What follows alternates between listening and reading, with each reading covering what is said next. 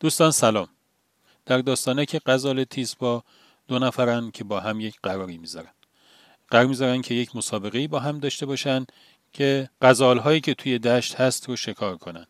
هر کدوم تا یک زمان معینی شکار بیشتری کردن اون برنده است.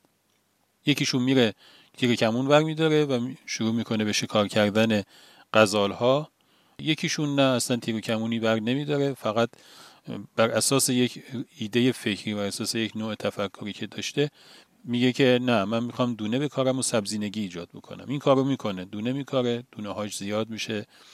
یک یه مجموعه سرسبزی رو ایجاد می‌کنه و این سرسبزی باعث میشه که غزال ها به سمتش جذب بشن. اون از اون ور داشته شکار می‌کرده این از این ور داشته به سبزینگیش اضافه می‌کرده. و نهایتا روز اختتامیه مسابقه میشه و این دو نفر میان و دست آوردشون رو ارائه می‌کنن. فارغ از تعداد غزالی که هر کدومشون شکار کردن مهم اینجاست که غزال هایی که اون نفر اول شکار کرده هیچی ازشون باقی نمونده. جز پوستی و شاخی که فقط به درد موزه و در و دیوار و اینها می‌خوره ولی اون دومی غزال هایی که شکار کرده همشون زندن با تراوتن. بعد تازه می‌تونن زایش ایجاد بکنن هی اضافه بشن.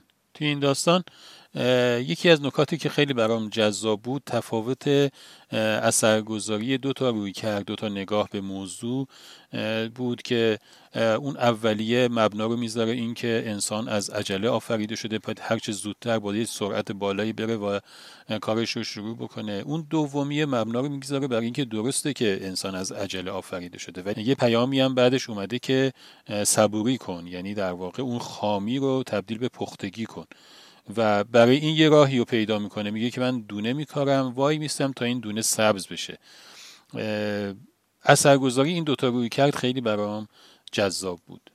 راستش من خیلی با روی کرد اون نفر اول کاری ندارم چون حاصل خوبی نداشت. انگار غزال ها رو شکار کرد یا به تعبیر آخر داستانک حقیقت هایی رو به دست آورد. ولی این حقیقت ها فقط میشه مثلا نوشت و تابلوش کرد و به در و دیوار خونه و موزه و این ور چسبون خیلی نمی‌تونه انسان رو در واقع بارور کنه انسان رو رشد بده و توی زندگی به کار آدم بیاد. این چیزیه که در واقع توی داستانهای عرف هم میشه این رو دید.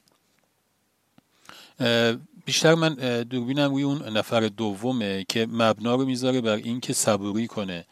خب طی این صبوری خب یه زمینیه باید تخم توش بکاره زحمت داره.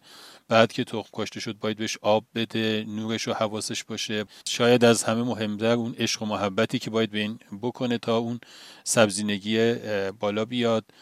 اینها خیلی در واقع برام جذاب بود. بعد هم این نکته خیلی جالب بود که یکی که یه همچین روی کردی و برمیداره و بر اساسش سفت و محکم مردونه وای میسته خداوند هم انگار در واقع رزق و روزی و در برکت رو به سمتش باز می‌کنه و نهایتا برنده واقعی هم اونه.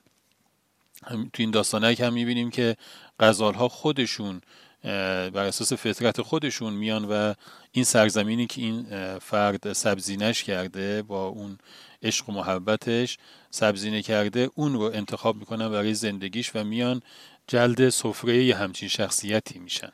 زندگی سرحالی و به خصوص زایندگی این غزال ها یا به تعبیر این حقیقت هایی که این فرد با اون عشق و محبتی که بنای خودش رو بر اون گذاشته به سمت خودش جلب می‌کنه این خیلی برام جذابه.